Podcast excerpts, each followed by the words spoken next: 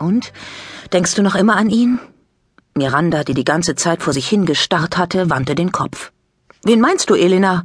Na, Eusebius natürlich, antwortete Elena und hob einen Stapel Blätter auf, die auf den Boden gerutscht waren.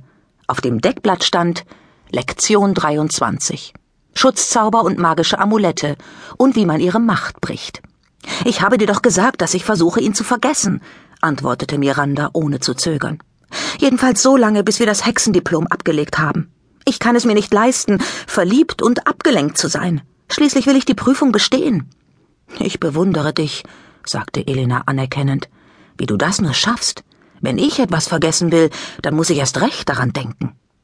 Ich kontrolliere eben meine Gedanken, sagte Miranda.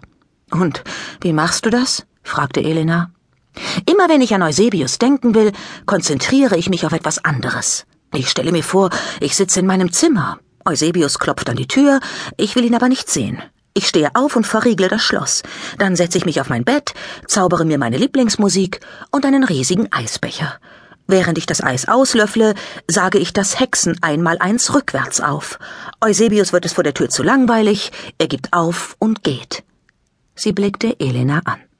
Diese Technik nennt man Visualisieren. Visualisieren, wiederholte Elena skeptisch. Und das funktioniert? Meistens. Miranda holte tief Luft. Ich gebe mir jedenfalls Mühe.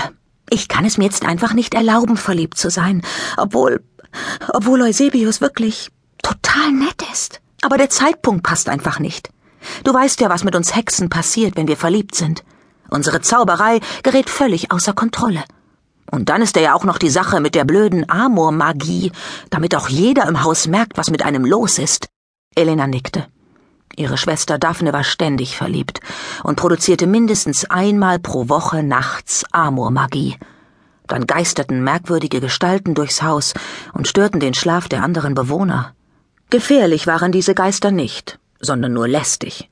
Sie bestanden ja aus reiner Fantasie, ausgelöst durch lebhafte Träume der verliebten Hexe und platzten in der Regel, wenn man sie ansprach. Ich muss Abstand zu Eusebius halten, bis ich die Prüfung hinter mir habe, murmelte Miranda.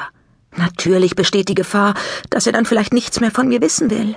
Das ist eben mein Risiko, aber anders geht es nicht. Ich muss das Examen bestehen. Außerdem habe ich manchmal das Gefühl, dass es mir nicht richtig gut geht. Ich vermute, dass es noch immer mit dem Fluch zusammenhängt, den Mafaldus in meine Richtung geschleudert hat, als wir an der Versammlung der schwarzen Zauberkutten teilgenommen haben. Miranda und Elena hatten Leon geholfen, den mächtigen Zauberer Mafaldus Horus daran zu hindern, sich aus dem Dornenbaum zu befreien. Dabei war Miranda von einem Fluch getroffen worden, den der junge Hexer Eusebius gerade noch hatte abwehren können. Aber war sein Schutzschild gegen den Fluch stark genug gewesen? Miranda bildete sich ein, dass sie einen Teil des Fluchs abbekommen hatte.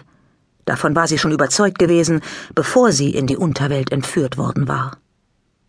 Zum Glück hatte Elena zusammen mit Nele, Jana und Eusebius Miranda retten und wohlbehalten in die Menschenwelt zurückbringen können. Elenas Großmutter Mona hatte sich inzwischen um Miranda gekümmert und ihre Heilkräfte wirken lassen. Aber es geht dir jetzt gut, oder? vergewisserte sich Elena. Nimmst du denn regelmäßig die Kügelchen, die dir Oma Mona besorgt hat? Miranda nickte. Elenas Großmutter hatte sie nach ihrer Rückkehr aus der Hexenwelt gründlich untersucht. Mona hatte sie magisch gescannt und festgestellt, dass Mirandas Konzentration, das Herz und das Gehirn von Mafaldos Fluch in Mitleidenschaft gezogen waren. Außerdem hatte sie eine allgemeine Schwäche ihres Immunsystems bemerkt. Um Miranda zu heilen, hatte Mona einen komplizierten Zauber durchgeführt. Außerdem hatte sie ein, wie sie behauptete, hochwirksames Mittel bestellt, das Mirandas Zustand bessern und ihre Hexenkräfte wieder komplett herstellen würde. Mona besaß weitreichende Verbindungen, und dadurch kam sie manchmal sogar an Substanzen, die eigentlich verboten waren, wie Elena wusste. Bei dem Mittel handelte es sich um winzige, bunte Kügelchen, die eine komplizierte Mischung magischer Ingredienzen enthielt. Die Kügelchen in unterschiedlichen Rottönen hießen Grobuli, die in verschiedenen Blautönen Moguli, und Miranda musste sie abwechselnd nach strengen Vorschriften einnehmen.